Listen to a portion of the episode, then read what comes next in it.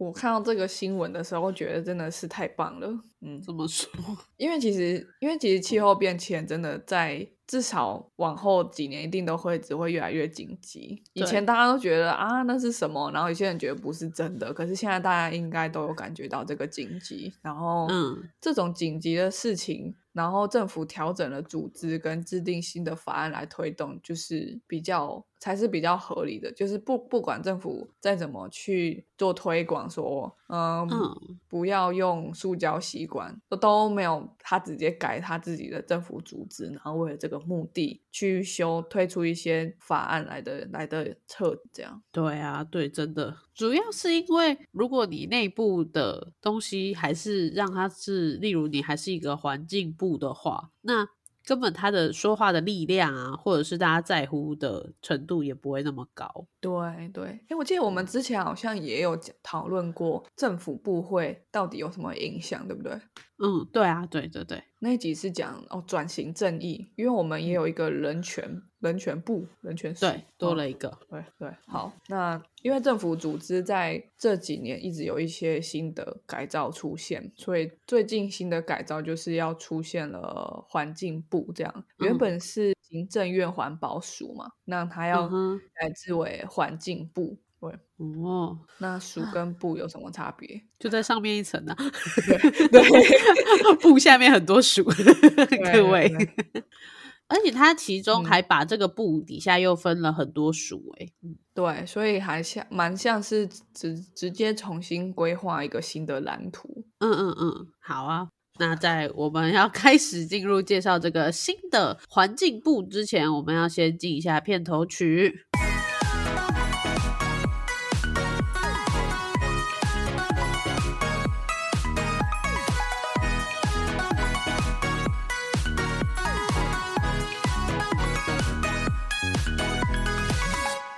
我不知道我老的时候世界会不会爆炸，但我知道再不说出来我就要爆炸啦。我是 Alex，我是炫。好好，那环境部嘛，刚刚讲到这个，对不对？对。好，环境部下面会先设的一些署，反正就是院，然后再来部，再来署。所以我们现在把环保署升一格到环境部，那它下面就会有署嘛。所以有一些署是新的，一个是气候变迁署，一个是资源循环署，还有环境管理署。听起来好像都很需要，对啊，对，其实分工变大了嘛，所以其实需要的员工也比较多，所以大家如果有那个投资需求啊，可以 可以去找这些工作。对，因为需要更多公务员了，突然间，对啊，而且其实相关的法规会一直更新出来，然后，嗯，其实法规就是把环境，把一个人可以活动的环境框出来，所以只要有新的法规，就会有新的商业机会，或是反正商业机会就会被影响，对啊，对啊，嗯，好，那其实这件事情，政府组织改造已经二十年了，就是它是一个进度很缓慢的事情。二零一二年的时候。就有开始做行政院组织改造，然后去年的五月，行政院院会通过第二波组织改造方案。那组织改造的内容就包括内政部、经济部、交通部这些。六大部会，嗯，他们都会有组织的改造，所以这这几年应该都可以关注一下。应该其实也蛮多人，他们的工作会跟这些政府组织有一些往来，或者是说，就是政府组织改造会对他们的商业，呃，商业活动范围都有很大的影响，所以都可以关注一下。嗯嗯，对。但我自己觉得气候变迁署应该是大家都会有蛮蛮有兴趣去了解的，尤其我觉得是。四十岁以下的年轻人吧，因为对我们来说，至少还有四五十年要活在地球上。对，好地狱哦！泛指四十岁底下是怎么样？就就地球真的嗝屁的时候，你可能也早就嗝屁了，所以好像你会觉得还好吗？是啦，嗯，对啊，没有啦，但你有可能你有子子孙孙嘛，你也希望他们可以活得活得好一点。没错，没错，没错，圆回来，圆回来。哦，我身为一个七十岁，我也是很担心的，担心我的孙子啊。对啊，担心我假爸离也是真的。我的那也是五十年了。对呀。哦，好，那也要关心一下。嗯嗯那气候变迁署嘛，我们刚刚环境部先讲了说，哎，有这个新东西，然后就讲三个署，这三个署在干嘛？气候变迁署第一个他做的事情就是近邻推动，然后排放管理跟碳费推动，还有减量交易跟调试韧性五个组，就是这个署下面还规划了五个组。五个组。那比如说，嗯对近邻推动组是要干嘛？就是呃，针对六大部门还有地方政府去进行减量措施，还有他们的减量的效果的管管理跟考评，目的就是要确保达到嗯二零五零的近零。近邻到底是什么东西？是碳碳排吼，嗯对，好近零碳排。嗯，那排放管理组呢，就是嗯针、针对我们国内，比如说制造业啊、运输业嗯或者住商之类的这些排放的来源去做集中的管理，就是他们就是统一向这个组做申报。嗯对嗯嗯然后它的它其实就是一个因为有这个新的法案的出现而出现的一个组织，这个法案就是气候变迁因应法，这是我们下一个部分会讲到的。对，嗯那反正就是因为有这个新的法案，所以要去有一个新的执法的单位嘛，那就是排放管理组。它的重点就是按照温室气体盘查指引工作去做，嗯、比如说嗯产品效能标准的定定或碳足迹标示的管理，这样。哎，那他这样不会跟近邻推动组就有点 overlap 吗？诶，近邻推动组应该是比较呃环呃法规面的，然后排放管理组是比较哦执行、执行。面的哦，对哦对对，好，所以他可能要了解很多数字跟呃重要的数据，这样。那近邻推动应该是比较比较统合，跟地方政府啊，然后其他部会做一个统一去追 KPI 的这样的组织。了解了解，对，然后还有一个减量交易组嘛，嗯，减量交易它就是做碳交换、碳交易平台，就是他、嗯这是他要做的东西，然后去定碳交易的费用，对，然后、哦。或者是说自愿减量的单政府单位或是事业体去给他一些减量的额度，嗯，对，反正就是去把这个市场建立起来。所以可能近邻推动啊、碳费推动啊，都比较像是比较大项目的法规制定，或是跟部门或政府。啊，其余嗯。的比较细项的，像排放管理啊，或减量交易，或是还有一个可能是机动组的调试韧性，就是比较在执行面的这样子。对嗯嗯，感觉还蛮细的。对，近邻推动组针对的对象也是政府部门比较多，因为哦刚刚讲六大部门还有地方政府。对，对对那排放管理就是管私人部门的，什么制造、运输、驻商这样。对对。好然后这只是一个署哦，叫气候变迁署，下面 有五个组，然后我们只讲三个组这样，所以其实是非常详细的规划。但我也不嗯确定说这么细的规划会不会之后又合并啊，还是还是更分割出来？因为其实，在这些很多嗯新新的政府要做的事情，都是以前没有做过的，所以依据这样的事情而去设置的组织是蛮有机会会再调整的啦。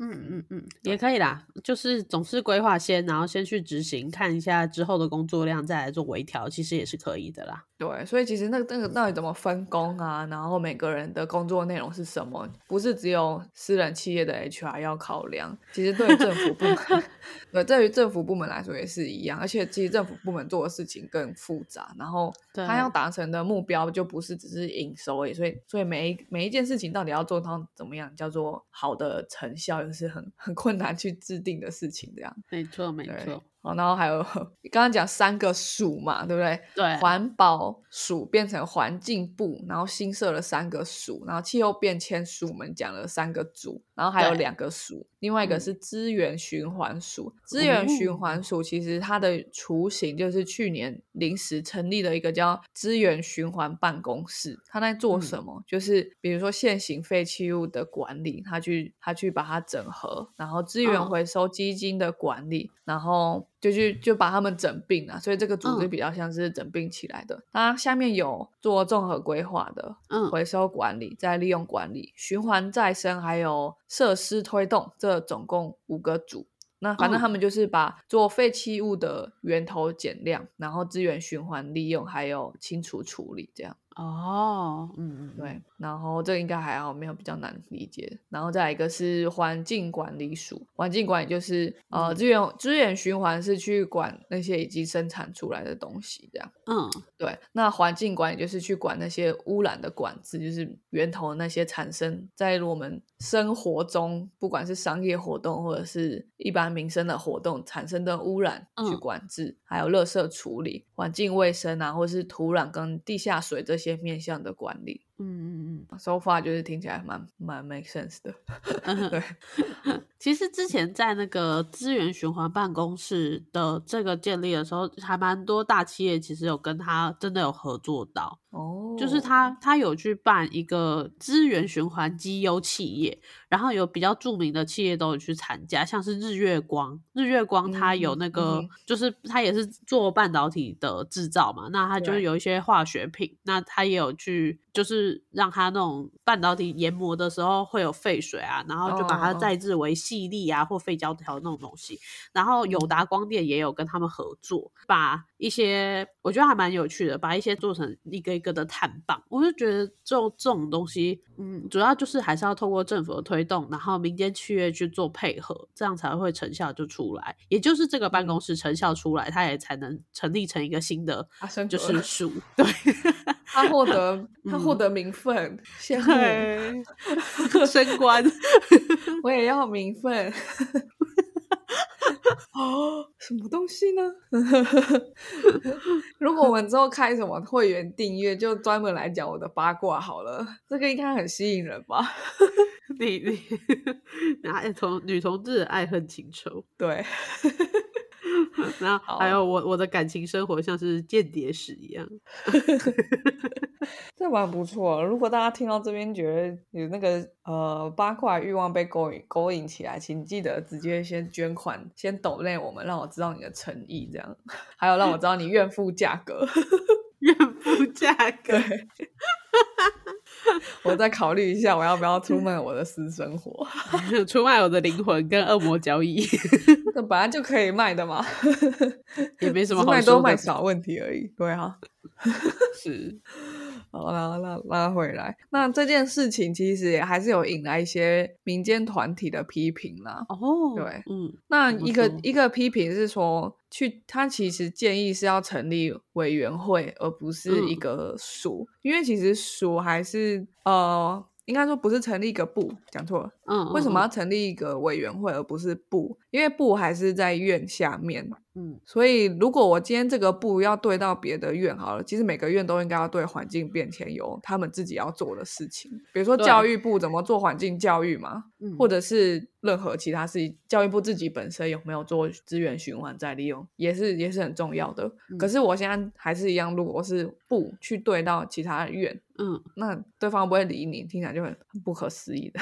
哦，举例说，像以前的什么经济部会跟就是他们有起冲突之类的，对对对，那可是其实原本我们做这些环境环境的政策，本来都是本来就已经是跨部会在在执行了。那你今天把嗯环保署升格成环境部，听起来好像是有更多的要做的事，跟给他更高的呃权利。对，可是为什么不把它真的要这么做的话，为什么不变成委员会？比如说我们之前促进促嗯进转型正义，我们就把它变委员会嘛。委员会的等级跟院一样高，可是它是一个跨跨院的东西。嗯对，所以他就是他讲什么，每个月都要听。嗯对，所以他的建议是说，哎，你为什么不成立什么时候，比如说资源永续管理委员会啊？每个嗯委员会里面就会有专家、民团跟所有部会的副首长，这样，那他就可以去协调跨部会的永续管理政策。嗯，那这边有回对应吗？目前就只有就只有说，我就哦，就是在这本来就是什么行政院改组里面的一个规划啊，然后我们投入更嗯多资源，这种很官腔的回答。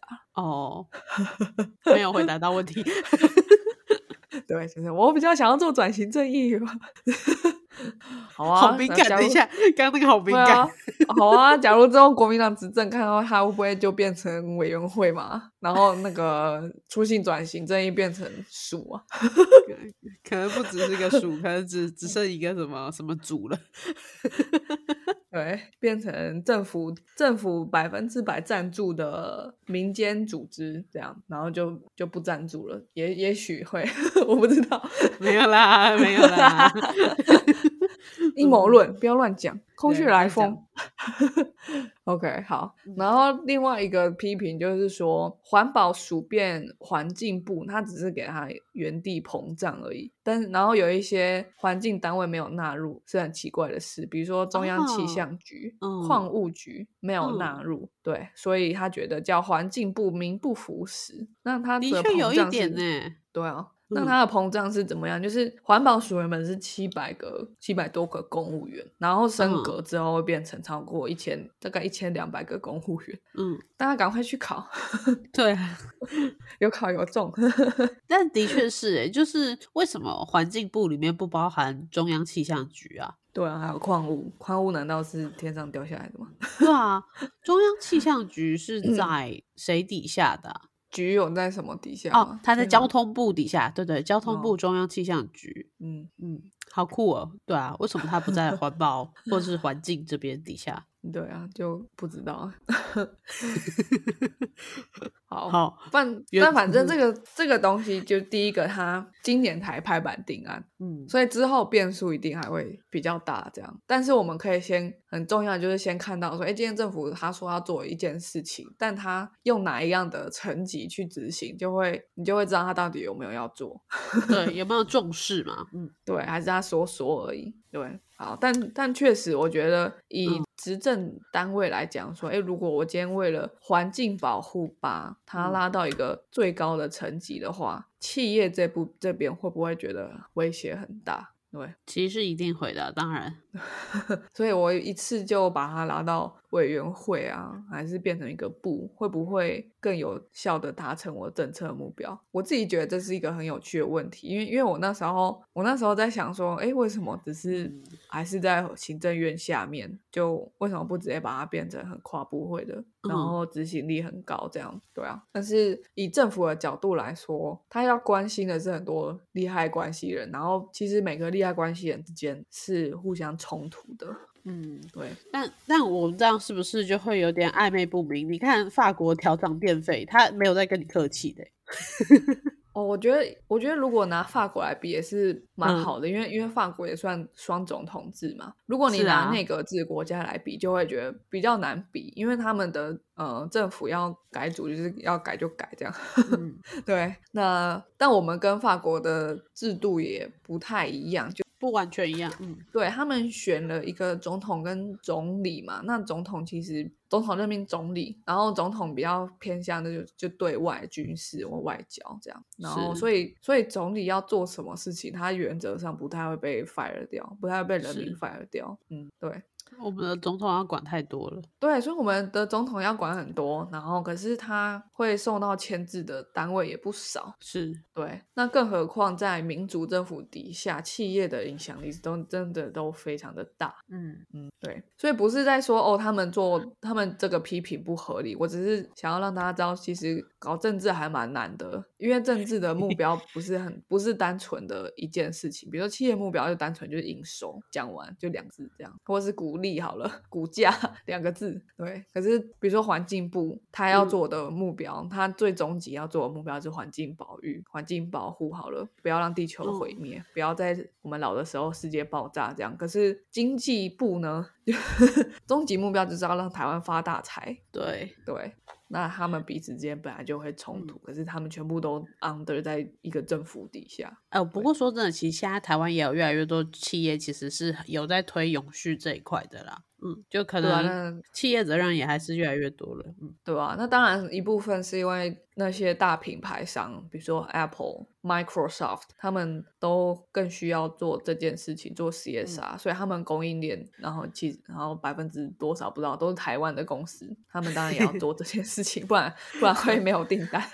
对，对没错没错，也好啦。嗯，对啊，所以就就是大概有这样的难处存在啦。所以嗯要不要？因为好像如果你只站一个角度的时候，你都会觉得事情好像很容易就应该要朝那个方向去做这样。可是政府是一个很复杂的存在，它不是一个单纯就是为了某一件事情而存在的的一个机构，对。嗯，它是为了很多互互相冲突的利害关系而存在的机构，所以所以如果你当然环团就可以直接说哦，一定要做到终极的环境保护啊，然后把嗯什么炼油厂全部炸掉之类的，对，这样环团们应该要生气，开玩笑，也是不至于啊。对 对对对。对 对，但但但其实就是以政府执政的角度来说，嗯。它的重点不是把每件事情都推展到极致，因为因为那不太可能。对嗯，好，大概反正反正大概难处讲到这边，好，那这个就是一个新闻啦，环境部的出现，然后它下面新设的署，那每个署都有一些新的工作，这个是以前没有比较没有一个很完整的架构，或者是说很很强的法法律的规定，让他们可以去做这件事情，所以未来一定会对很多企业有很大的影响。那我觉得，就像你说，其实很多企业本来就已经在做很好的 CSR，跟他们做很好的 ESG 的的调整，所以也许这其实对原本就对社会比较或环境比较有责任的企业来说是一个好消息。就是当政府开始要求的时候，其他还没做的企业就是火烧屁股，可是你有领先优势，对啊，对，而且在现在的管理形象上，你也可以去讲自己已经做到多少。其实大家对你的企业形象还是会比较喜欢的。对啊，对啊，那种感觉应该蛮爽，就是哈，我早就做了，游刃有余，功课早就写完了。看别人在那边热锅上的蚂蚁，开心。对啊，怎么办？怎么办？要调整碳费了。我们现在、啊、什么是碳费？嗯，我不会，我只会污染环境。这样 怎么办？我还没有气候变迁办公室。对，然后有答就说：“ 哈，我早就会做碳棒了。”所以我刚刚不太知道把碳做成一个棒子要干嘛。它那个是把一些污染的东西做成一根一根一根的，就不会那么容易的环境污染。然后那个东西好像可以再拿去做后续的一些应用。哦，我是知道，就是所谓碳捕捉技术，有一种是建筑的涂料可以做碳捕捉，听起来就很黑科技，对或者是这个建啊材本身是碳捕捉做出来的，就是从空气里面做出砖块，你知道吗？魔法，而且那个砖块还会去吸其他的二氧化碳的，魔法，这黑魔法。真的很厉害耶！对啊，好，也许有打会变成黑科技公司，大家赶快买啊！现在应该比较便宜吧？大家赶快买啊！有的破产啦。对，我觉得其实学这些嗯还蛮好，因为有时候我们在投资，尤其做股票的投资的时候，他们都只会看它的营收，可是营收只是我嗯一个原本的 business 一个已经营运过后的一个结果，而且它很多时候不是这间公司的实力这样。可是如果你从方方面面各种社会的讯息消息都有，其实比如说友达哈，你就会知道其实哎，其实他做很多很多创新。那嗯假如你长期投资的话，你会不会买友达？我觉得就应该蛮会的，对啊。应该不会吧？友达股股票超烂的。就就买着啊，闭着眼睛买啊，对啊、等之后大家都需要碳棒的时候，对不对？好，OK，好，那我们我们这我们本台是不想要沾染这种阿堵物的，对，没错没错，我们是至高的，对，我们不食人间烟火，对，我们都穷死。去千万不要听从我们的投资建议，我们都乱讲，对我们两个没有买过任何股票 对，不用买基金好不好？那你也不会跟别人推荐你的基金。我不会啊，因为不是我对买的。哦我只是对，嗯，好。那想要听这件事情的人，请订阅我们的会员，这就会跟我的私生活有关系了。很想贩卖私生活。对，结束一段关系，然后损失十万块的感觉是什么？这样？Oh my god，吸引人哦！直接超过本台所有的订阅跟所有的下载量，应该会吧？这我就不晓得。我也不晓得，我觉得我们听众很其实没有在乎我们，有时候有时候都会忘记了。好，不好意思。OK，不管不管哦，好，那我们就只好回来讲气候变迁因应法，这个就跟环境部的升格非常有关系。哦，气候变迁因应法其实一月十号，今年一月十号就已经三读通过了。那它其实是一个气呃一个法的呃，它是一个一个法的修正案。对，这个法是温室气体减量与管理法的修正草案，它正式更名为气候变迁因应法，简称气候法。所以你光是从法的标题就可以知道，它管的范围变得更大了。对，因为如果只有做温室气体减量跟管理，应该对气候变迁的影响是。是颇直接啦，但是整个气候变迁它会影响到的范围，跟它会受什么东西而而影响是蛮大的。举例而言，就是比如说气候难民好了，如果你没有一个法法去针对气候难民做救援的话，那就不会有这件事情的发生。如果你只是管温室气体的减量，那最后但是气候变迁会影响到一些社会边缘的族群。对，可是你只有你只有管减量啊，那他们受到什么苦难？这这个政府目前是没有法律去做的，去执行。对，举例而言，如果台北今天要变成台北湖，听起来很好喝。我在想，如果台北真的变成台北湖的话，那应该也不是一个 法规可以拯救这么多气候难民，应该台湾的经济会 会糊掉。这个好像有点太大了。呃，举例，今天澎湖被淹没了。哦。你干嘛这样？越来越地狱。我小五的时候还是小六的时候，那时候就有个新闻，就是土瓦鲁已经正式的被淹没了嘛。哦，那个真的是在我幼小的心中种下了一个很恐惧及不安的种子。因为台湾也是海岛啊。对啊，虽然我们很高的海岛，但是而且玉山很冷，我不想要最后淹没，大家只能去玉山，好冷。当淹没的那一天，玉山已经不冷，好像是哎。好，那没关系。大家要练习 练习登山，不是啊？就是这些事情其实是已经有在发生了。那我们的法规现在才在改组，现在才要立，我会觉得是不是有点晚？所以一定要是气候变迁因应法，因为气候变迁会影响到层面太多了，要因应它，不是只是源头减温室气体而已。因为那个结果现在现在已经有了。嗯嗯嗯嗯，对呀，对啊。而且我们小时候地理课不是就在讲什么地下水超抽、地层下陷什么的？对，那个就那个就已经有很有影响了。哦，好，那先讲一下这个温管法好了，它的前身。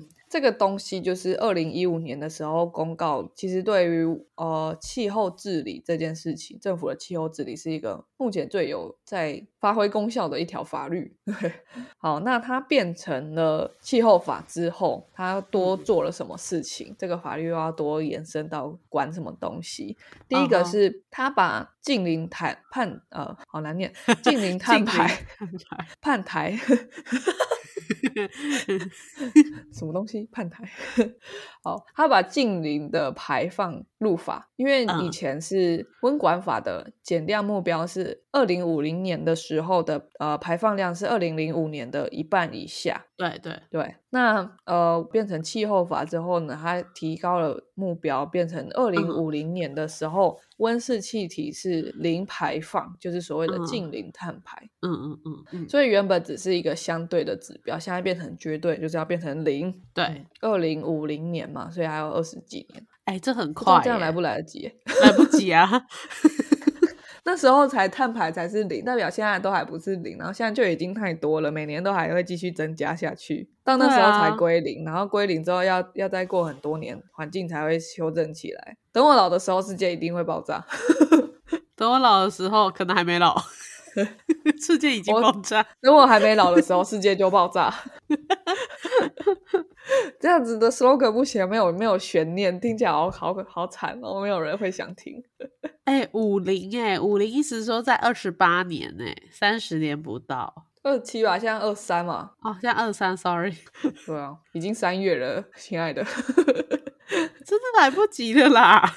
所以那时候我们几岁啊？而且现而且现在没有一个。就是没有看得到一个头诶，例如说现在很热，我们开冷气，可是现在还没有任何一个可以替代冷气的一点点毛头出来，都没有诶。对啊，而且只会越来越热。对啊，我我开冷气的时候，我只会说对不起，北极熊 B。我觉得把这个签到北极熊真的是一个很完美的 PR，因为北极熊怎么样，到底跟我的冷气有什么关系？我觉得微乎其微耶是啊，实际上从数字上来看，其实微乎其微。对啊。你还不如啊！我现在要上网了，不好意思了，北极熊。想想那些 data center 产生多少热，对吧？不知道。那嗯，而且我们其实真的不是很在乎北极熊。根本就没有什么人看过。对啊，呃，但好啦，但但话说，那个那个就扯远了。我觉得就是我们很多认知都是 PR 的结果了。对啊，对。好无奈哦，哦，这一集有点让人难过。没关系，我今天本来就有点难过。我觉得这难过是不同的东西，好不好？啊情感上的难过可以到我们，你透过抖内可以开启 开启的新节目去了解。不是啦，笑着笑着就哭了。嗯，哦，好，我们来讲第二个亮点。好，第二个亮点讲。下去。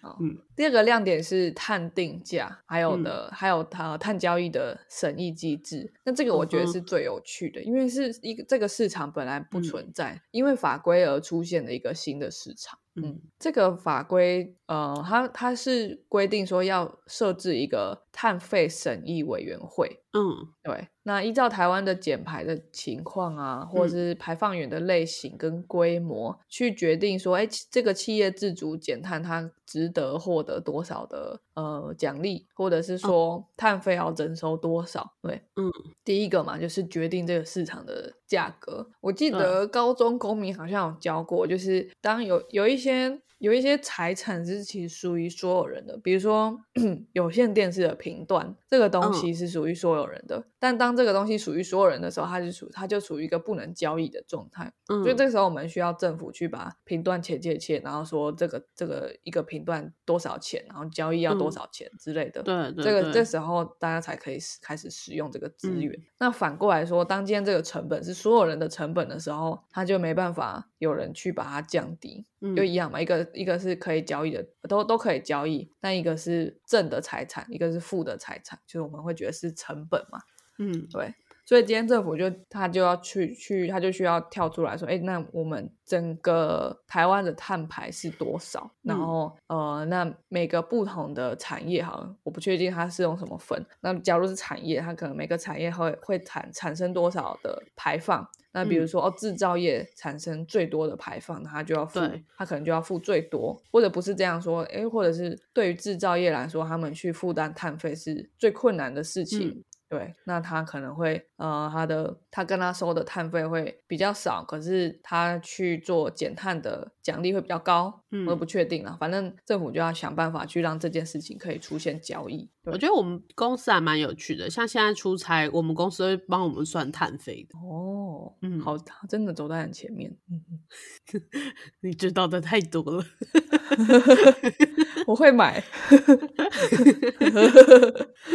好，好，那再来另外一个就是碳费，这个其实它是嗯费，它不是税。对，哦，对对对费就是你有使用才要付的嘛，叫费。对对对，像那些汽车的什么都会有这些规费。嗯对对，那这个费收起来，就是他他们收了费的一个很大的重点，跟捐有点像，就是他嗯收了什么钱，他就会用在什么事情上面，这样。嗯对，比如说碳，比如说嗯、呃抽烟好要叫做健康捐嘛，对，嗯那这个捐就是政府跟你收了，你你使用了你的肺，还有污染的空气，然后嗯 对，那你就要付这个钱，然后我们会去把你产生的外部效应把它解决掉，这样。嗯对，那碳费也是这样，你产生这个碳，我跟你收了嗯这个费用，把它纳入温室气体管理基金。那这个这个东西就是因为你产生了温室气体，我拿来解决温室气体。是对，那这个基金就是拿来补助地方跟中央去执行减碳的工作，或者是做嗯研发减排的技术，或者是做气候变迁调试。那我觉得调试是我自己在收集资料里面对我来说比较陌生的概念，这样就是要要调嗯试什么？对，不知道，那待会会讲一下。嗯对，但我觉得比较有趣的是，这个基金居然要拿来研发技术，不知道付不付得出来。而且我觉得那应该，呃，我觉得比较像是各企业应该会去研发，然后如果你提出一个很好的技术的话，政府可以补助你这个技术，或者是可以写一些像科技部计划这种 proposal，然后政府去支援你。应该是很难政府自己去养一个研究院去支去开发 发明这个技术啦，这个我觉得有点太难了。可是我觉得，如果是未嗯来这件事情很影响很大的话，是各国一定会争相研发的。对啦，而且其实现在应该各企业就应该要争相研发了。为什么？因为这个东西是你只要你如果它 cost 很大，如果这对制造业来说，我就是个碳排非常多，所以只要我每一秒钟的生产都被加上了新的成本，我一定会想要想尽办法降低它。而且我是制造 业，我毛利本来就很低，所以如果我的研发出来可以比别人少产生五十帕的碳，那我就少了那五十帕的成本，那我的竞争其实会很有很很出现，所以才说，哎，为什么其实对于本来就有在做 CSR、ESG，然后走在很前面企业，这件这个出现新的管制应该是很好的事情，因为它有它新的竞争优势。嗯嗯，对对啦，对。那相对来说，各国的话，我不确定，可能可能是反过来吧。但是还是今天这个国家只要有这个技术，然后全其全球其他国家都需要。第一个，它就拥有制定标准的权利。那它只要可以制定标准，就可以制定有利于自己的业者、自己国内业者的标准。那 which 就是美国一直以来掌控世界的做法。那第二个就是，当间政府有这个很好的技术的时候，他就可以决定谁可以有，谁不能有。这样，那他当然也可以强化自己企业的、自己国内企业的竞争优势。which 也是美国很常做的事情。对。自己制定一个规则，然后自己来这边做收钱的动作，不愧是我们世界的玩家，老大哥，老大哥，对，哇，跟我的生活真的有很大的关系呢，好讽刺。不可，我们不能再安利我们的另外一个 频道。对，我们自己一直在小视窗。好，很好笑。好了，但好，那那我继续讲我自己，因为碳费是最有趣的，所以我会讲多一点。嗯，对。好，那什么时候会做呢？其实蛮快，就是二零二四年就会向排碳大户开始征碳费。今年是做呃用电大户嘛？今年开始做用电大户，然后对，明年就会针对呃排碳大户会会征收碳费。哦，明年呢？嗯，对。那也除此除了征除了棒子之外，也有萝卜啦，就是呃，如果你达到这个这个产业别的制定减碳目标，还有优惠的费率，就是你可能本来要收十块，现在收八块这样。对，嗯。那排碳大户怎么定义？就是年排放量达。二点五万公吨二氧化碳当量的，就是排碳大户。那通常以台湾来讲，就是钢铁、半导体、水泥。嗯嗯嗯嗯，总共有两百八十七家。所以我觉得这是一个很好的清单，大家去研究一下 这里面哪哪几家的那个碳排已经做的很做的很好，他的做准备做足了，他明年的股票应该会 应该会好一点。因为其他人会遇到一些比较困难的事情啊。对啊，如果你现在已经有在执行，至少说哎开始收碳费，你不会直接就是第一波很惨这样子。对啊，嗯，听起来好像很合理，但我们真的是乱讲，不要听信我们，因为 因为我们都不知道啦。对啊，股价会涨还是会跌，好像也没有那么跟这些实际的知识有关系吧？没错，没错，有另外一些看不见的手啦。好，OK，但有一个例外，就是电业的排放是排除在外，所以不会有电业的排碳大户。因为它计算方法是去计算电力使用者的间接排放，就因为我们目前发电都还是只有台电，发电业只有台电嘛。嗯哼，对对对对，所以如果你要把台电的去去去叫他缴碳费的话，那他就他一定要涨电费。但台湾不可能涨电费，对 对，所以他的做法就是你用多少电就等于你排放多少碳，你就要去付那个费用，不是台电付。嗯，对，它其实其实只是间接的涨电费。对啊，但电费还是真的太便宜了啦，就算我们这样分开付，还是太便宜了。没办法，我们护国神山花很多电。可以不要有护国神山吗？不行啊，它毕竟是神山。嗯，对啊，毕竟人家是神山。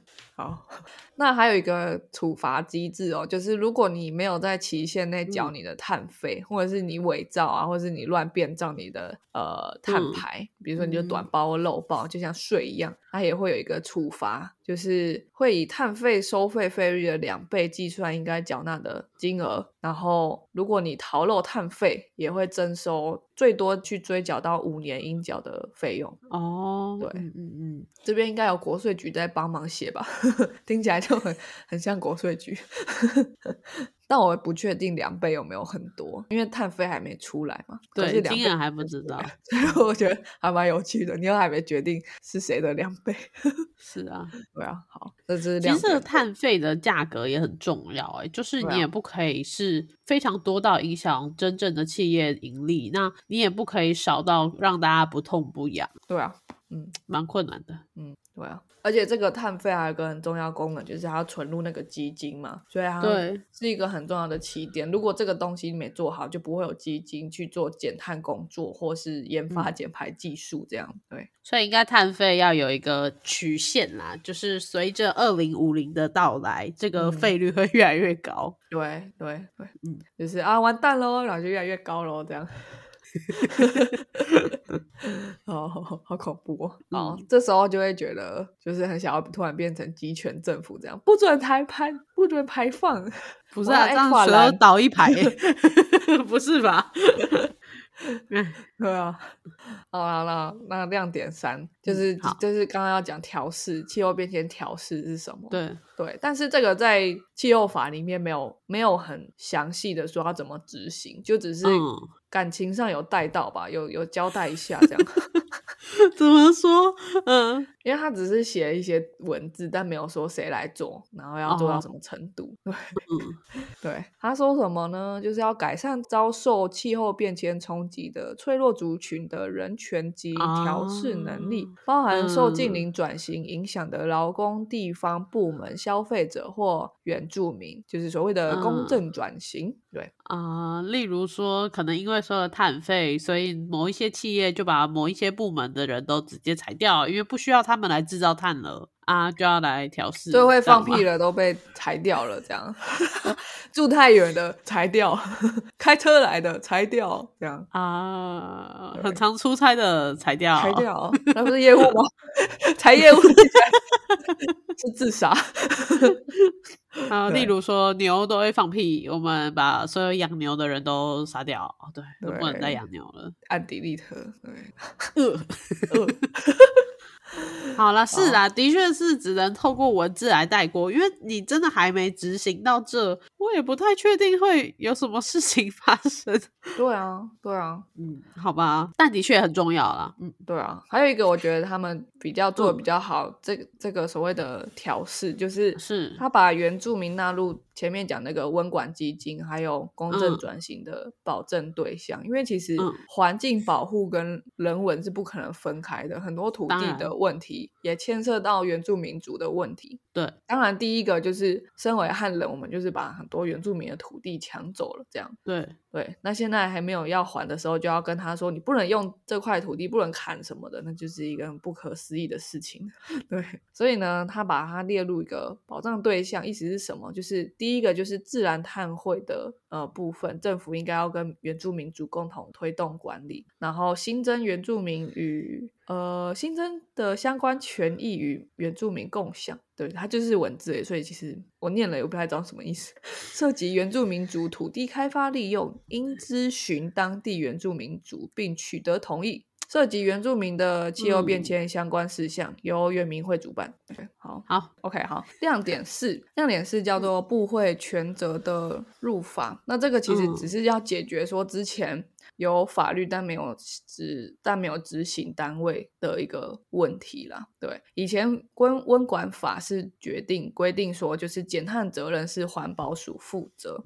那这一嗯次就是要去制定说跨部会大家都要负责，然后由行政院的永续会统筹。所以其实又有一个永续会，还蛮妙的。对，那要做什么呢？比如说节能啊、产业节碳、减碳，这个就交给经济部嘛。那运输的减碳就交给交通部，公正转型就是国发会。对，嗯，哦，就是其实如果讲到嗯国发会的话，这还有一件事情叫做，我不知道你有没有听过一个问题，一个社会问题叫呃能源能源不平等。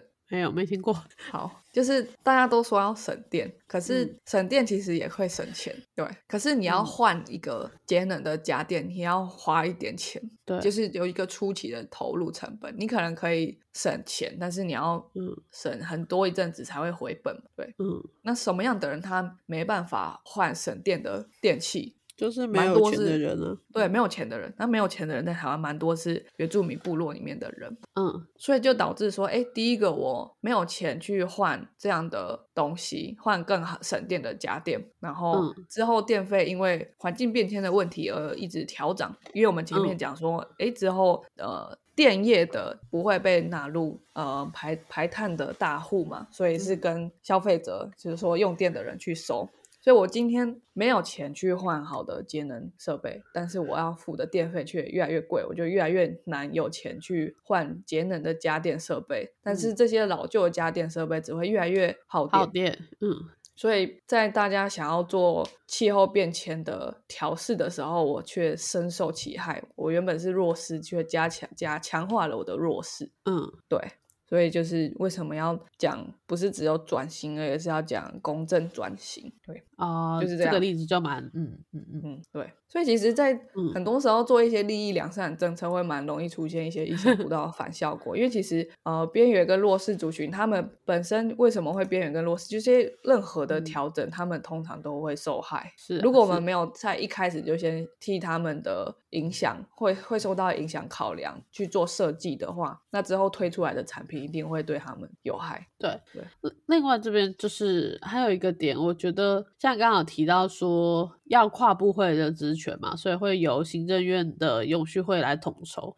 这个嗯真的就是回归到刚刚最前面，就是当我们决定把环境组变成呃环境部的时候的这些批评。真的有非常多东西都是要跨部会的合作，那为什么不是直接就是建立这个委员会，而是建立了一个部之后，又开始去应应很多跨部会的部分，再去建立一个会？这感觉真的是有点，所以太那个了。嗯，对，所以这个不能不能做那么多跨部会的事情还不确定，会不会之后又把它打散，也是有可能的。对啊，的确是，对，但我觉得一个政府愿意做这么多的尝试，它其实还蛮不错的，因为你因为政府不是一般的私人企业，它不是说要改就要 lay off 就 lay off，然后要 M A 就 M A 这样，他是嗯做任何事都要修一套写一套草案这样，然后还要 还要过立法院。其实，在推这个。嗯，气候法的时候是遇到在野党团的杯葛，所以他们又延了一次会期才才去才去三读通过。嗯，所以你不是把草案写出来就好了，你还要让立法立法院通过，然后这个应该是不确定性最高一个部分吧？对超麻烦的。对啊，好，好，那最后就是、嗯这一次的气候法有一个比较可惜的地方，就是公民诉讼权没有被纳进去，这样。哦，嗯嗯，对，就是当政府执行减碳不利的时候，它是呃，我们目前没有办法说哦，它违法，然后我们可以告政府这样。对，嗯，那当然有一些有一些民众他可能会因为气候变迁而承受损失，那他可不可以他可不可以借由高政府来获得他应有的权利？是目前还是不确定这样。因为如果没有把这个诉讼写进去的话，可能还是可以告，只是会需要更多更多次上诉之类的。是啊，的确是，嗯，可能就是没有办法直接告，透过这个去执行我们的诉讼权，可能就是要去走更上层了。例如，你要说，哎，那这个法会不会违宪呢？会不会违宪？不一定。对啊，因为他没有他没有公民诉讼权，这样不就是？我觉得如果真的，因为如嗯。果真的之后要告，应该会拿别的法来告，就是嗯。呃，公民可以呃，公民可以去诉讼政府，本来就是在一个很基础的法律里面，行政法，然后宪法里面本来就有的权利，这样，所以不是是。说没有写就不能告，而是说告的时候会因为要对标到很上位的法律，它会很模糊，所以就会比较难审，然后所以我才说哦，可能要上诉比较多次，因为如果嗯。我不确定到时候会发生什么案例，如果他一开始是从地方法院开始告的话，应该会蛮蛮辛苦，要告往上上诉很多次。真的真的，但是其实气候变迁受到的损害，我觉得我们台湾人最熟悉的应该是农民跟渔民吧。嗯对，那他是承受的损失一定会很明显。那当然，刚刚还有讲，如果我们今天把原住民特别拉出来思考的话，第一个就是土地的问题，就是这个土地的第一个使用权被拿走了，然后他要他要呃，不管执行任何目的，好像我的土地都嗯不是我所控制的，这件事情本身就很困难。对，然后第二个就是不是只有原住民，但是各式各样的经济社会上的弱势，在受到任何的，因为因为碳费其实就是提高了一种成本，增加这个对啊成本。对，那我原本就在一个呃贫穷的循环里面，那这个循环只会被加深。如果我没有一开始就被呃考量进来的话，对，嗯，好，以上就是今天环境部跟气候变迁引领法的讨论了，我觉得还蛮有趣的啊。如果到时候大家觉得有兴趣的话，因为之后一定会有很多新的，现在只是魔法出来而已，之后会有很多执法出来，那更何况是之后真的呃开始执行执行法律的时候，一定会有很多案例。对，如果这集还不错的话，应该会自己继续追踪下去。对，我我觉得我们看到蛮多商机的啦。原来原来你是个商人啊！在这集里面，我倒是没有什么担心气候变迁或者是法律影响，我是看到满满的商机。你看 到钱钱的形状了，没错，很厉害。像之前啊，我不是，如我不知道那一集还在不在，但是有跟大家分享我买了一个太阳能板的事情。我太阳能板它现在很哦快在赚钱呢、哦，对我也不知道那你讲那集还在不在？总之，它是一个长达二十年的投资，它现在有乖乖在赚钱，所以我觉得大家也可以开始靠太阳发电，而且这是一个多浪漫的事情。好，好啦，嗯，那相关议题我们再看一下，大家对这个事项有没有相关的关注度了。然后，如果有任何的想法，都可以在我们的 Instagram 贴文下面跟我们留言互动啊。最近也越来越多人在留言了，真的是很感动。那是正常的留言呢，但我不确定他们有没有听呢，因为他们好像就是刚看那个？标题吗？对啊，没关系，有回应就是很没关好系。对，我觉得你们很棒。对啊，我们对家炫是一个，你只要问他，呃，大约十个字，他就可以回一百个字的小作文哦。觉得我讲太多是不是？不好意思哎。我觉得很棒哎。好，好，那今天的 podcast 就到这边啦，我们下次再见喽，拜拜。拜拜。